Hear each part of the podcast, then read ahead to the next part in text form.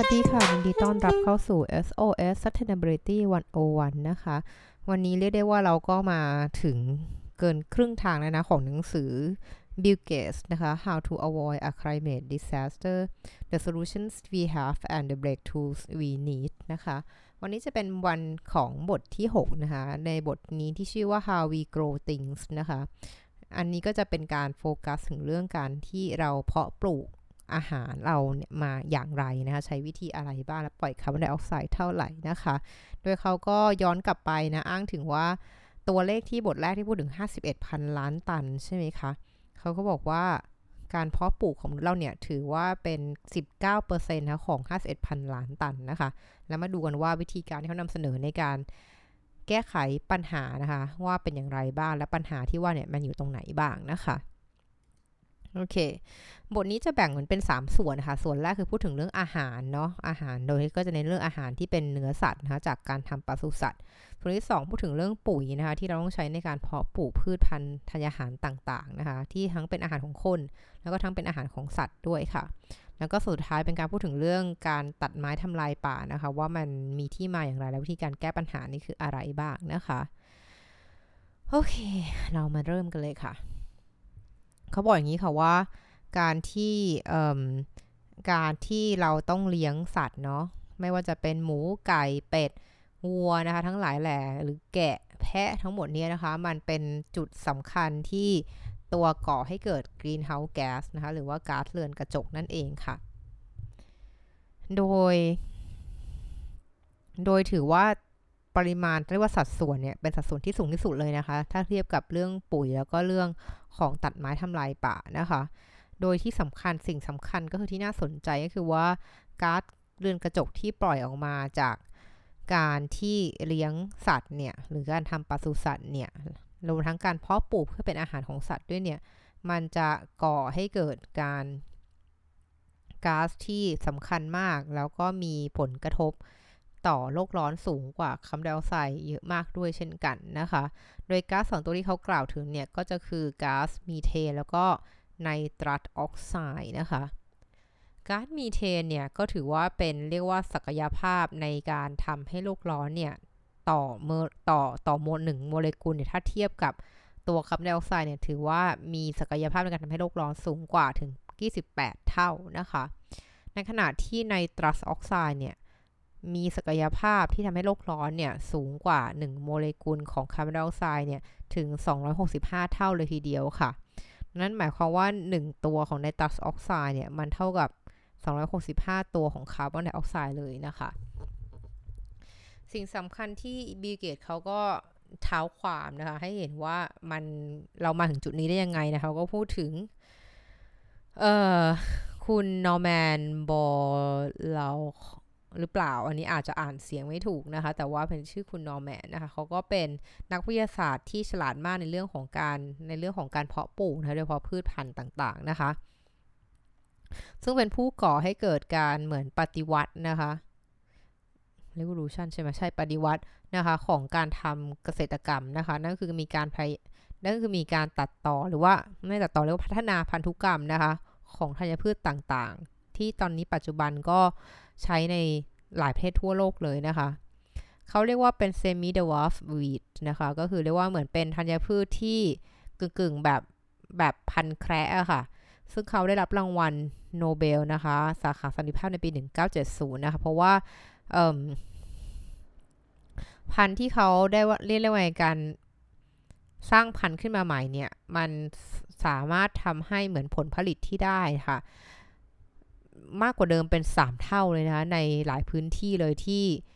ที่เขาแบบได้ไปทดลองเพาะปลูกว่าจะเป็นอินเดียอเมริกาหรือที่อื่นนั่นเองนะคะ ถือว่าถ้าเกิดใช้พันธุ์ของที่คุณนอร์มันเป็นคน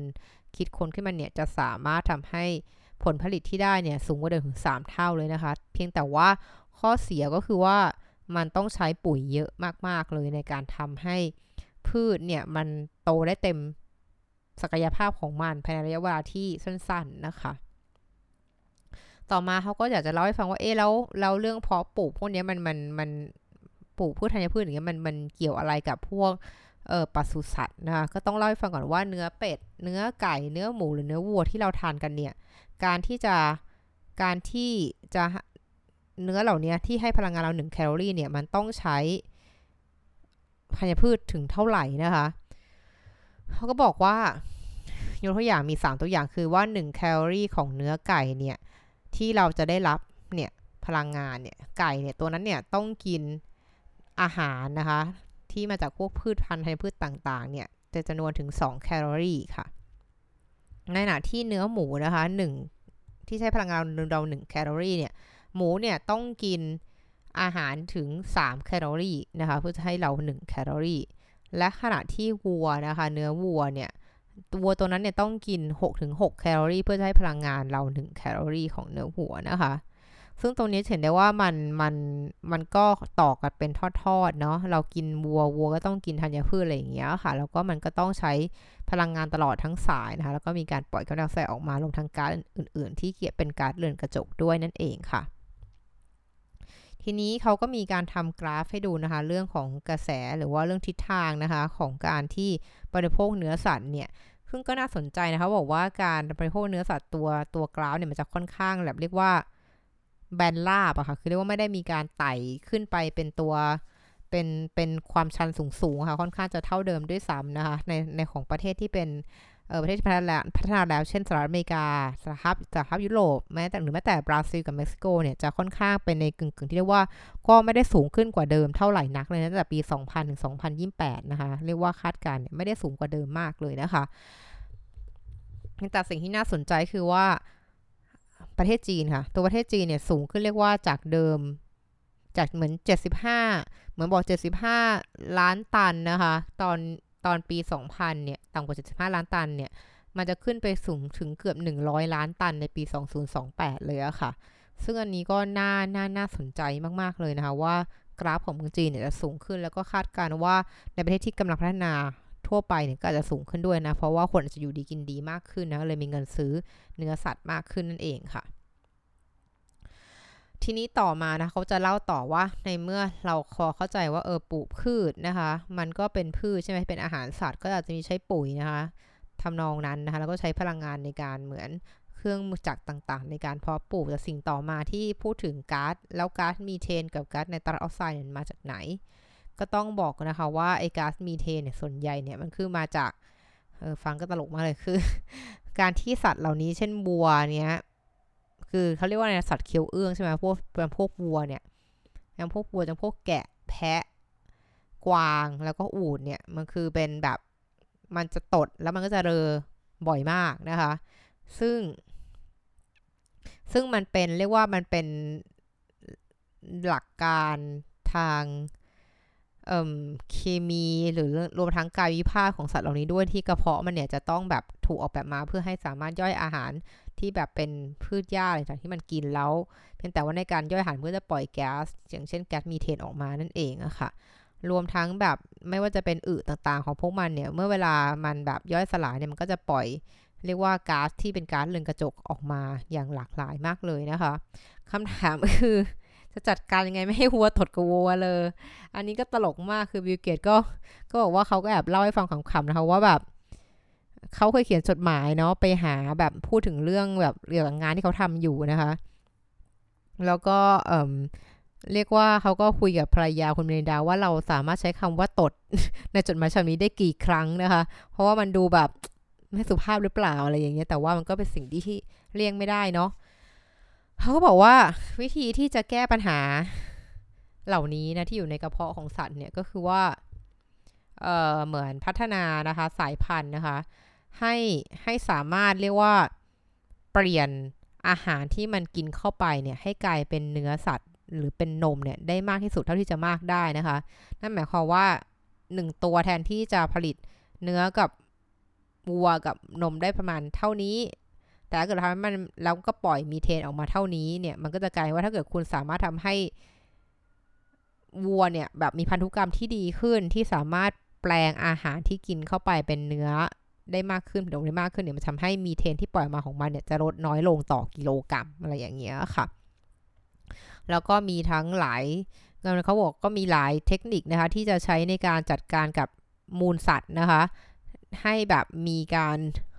ปล่อยก๊าซน้อยลงนะคะเพียงแต่ว่าอันเนี้ยก็ไม่ได้ลงรายละเอียดให้นะแต่ว่ามันมีหลายวิธีการนะเพียงแต่สิ่งสำคัญคือว่าไม่ว่าจะวัวสายพันธุ์ดีนะคะที่ที่ที่ให้เนื้อให้นมเยอะกว่าปกตินะคะ หรือแม้แต่เรื่องเทคนิคในการจัดการกับมูลสัตว์เนี่ยให้มันเป็นปุ๋ยหรือเป็นอะไรก็ตามที่เป็นพลังงานเนี่ย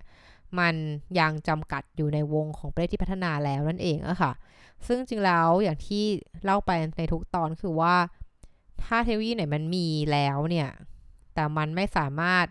ใช้ได้ในประเทศที่กำลังพัฒนาเนี่ยเทคโนโลยีนั้นก็ยังไม่ดีพอนะ เพราะว่าถ้าใช้ได้เพาะประเทศประเทศที่ร่ำรวยเนี่ยประเทศที่ยากจนเนี่ยกว่าเนี่ยก็จะไม่สามารถลดการปล่อยคาร์บอนไดออกไซด์ได้เลยนะคะ ถ้าเกิดทางร่ำประเทศที่ร่ำรวยเนี่ยไม่ไม่สามารถแบ่งปันเทคโนโลยีเขาใช้ได้ค่ะ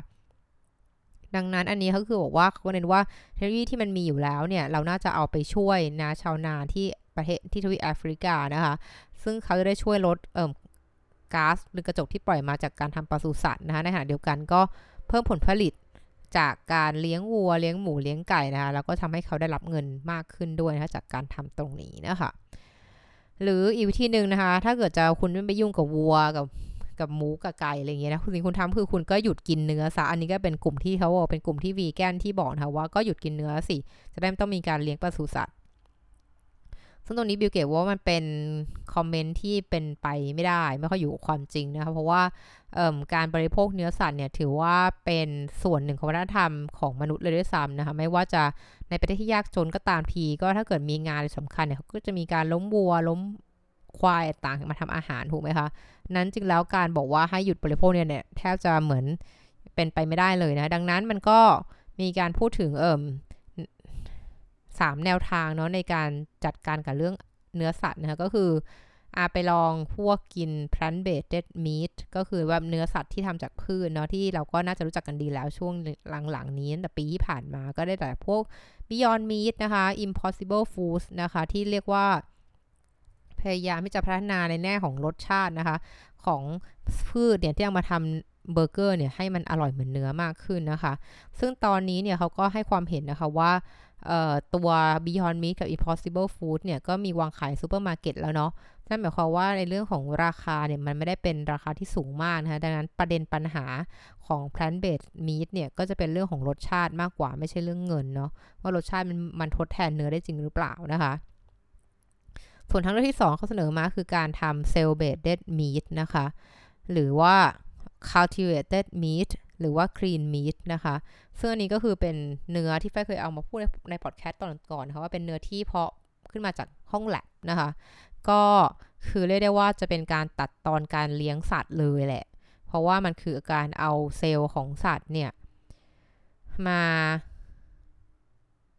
เรียกว่าเพิ่มจำนวนของเซลล์เนี่ยในห้องแลบนะคะ แล้วก็เเรียกว่าเรียกว่าลอกหลอล่อล่อหลอกมันยังไงก็ได้ให้มันให้มันเกาะตัวจนกลายเป็นเหมือนเนื้อเยื่อที่เราที่เราที่เราทานกันปกติว่าจะเป็น tenderloin sirloin ต่างๆ อะไรอย่างเงี้ย แต่ไม่ใช่ว่าทีโบนทำได้หรือเปล่านะ แต่ว่าเนี่ยคือเขาสามารถทำเป็นสเต็กได้เลยเขาบอกว่าเนื้อที่เพาะในห้องแล็บมันก็จะมีไขมัน มีกล้ามเนื้อ มีเส้นเอ็นต่างๆ เหมือนกับเนื้อสัตว์ปกติเลยนะคะ ซึ่งตอนนี้เนี่ยบิลเกตส์ก็บอกมีประมาณสักบริษัทสตาร์ทอัพ ที่อยู่ทั่วโลกตอนนี้ที่ทำเรื่องกับเอ่อ cultivated meat เนี่ยก็มีประมาณ 24 เจ้าได้มั้ง เพียงแต่ว่าในเรื่องของเอ่อการการวิจวิจัยพัฒนาเนี่ยมันคงจะเป็นเรื่องของการพยายามทำยังไงให้ต้นทุนมาลดลงนะเพราะตอนนี้ปัญหามันคือมันแพงมาก มันก็จะต่างกับ plant based มีตรงที่ว่า อันเนี้ยมาราคาแพง แต่ว่ารสชาติเนี่ยเหมือนเนื้อเดะเลยเพราะมันก็มันก็นะมันก็มาจากสัตว์นั่นแหละเพียงแต่ว่ามาเพาะปลูกในห้องแลบ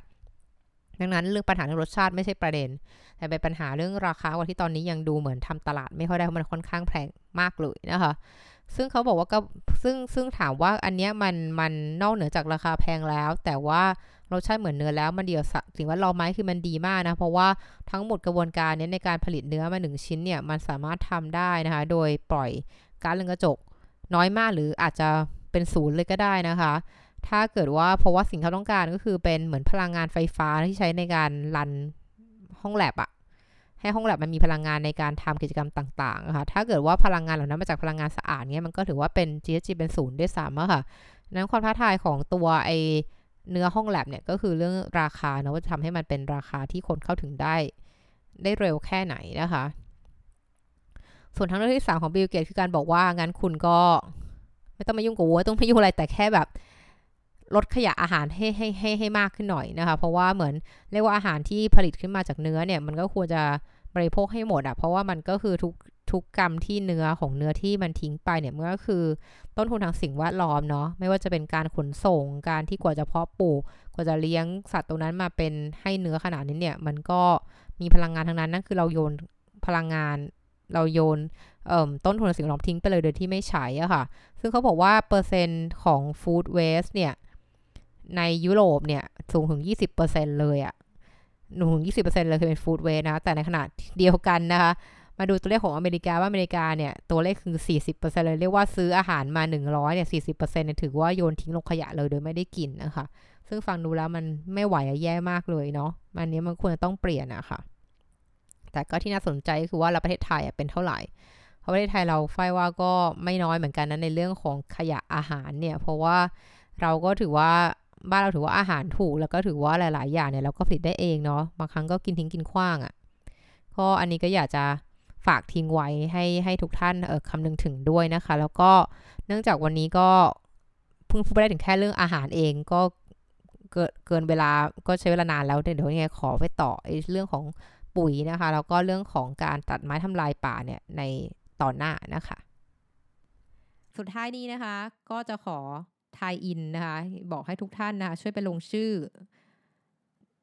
สนับสนุนร่างพระราชบัญญัติอากาศสะอาดด้วยเด้อค่ะ แต่ก่อนที่จะลงชื่อนะคะฝ้ายก็อยากจะให้ทุกท่านลองทำความเข้าใจกับมันก่อนด้วยว่าคุณเห็นด้วยไหมนะคะ ที่จะสนับสนุนตรงนี้ก็ไม่อยากจะให้แบบแค่เซ็นชื่อไปงั้นๆ โดยที่ไม่เข้าใจว่าพรบพูดถึงอะไรนะคะ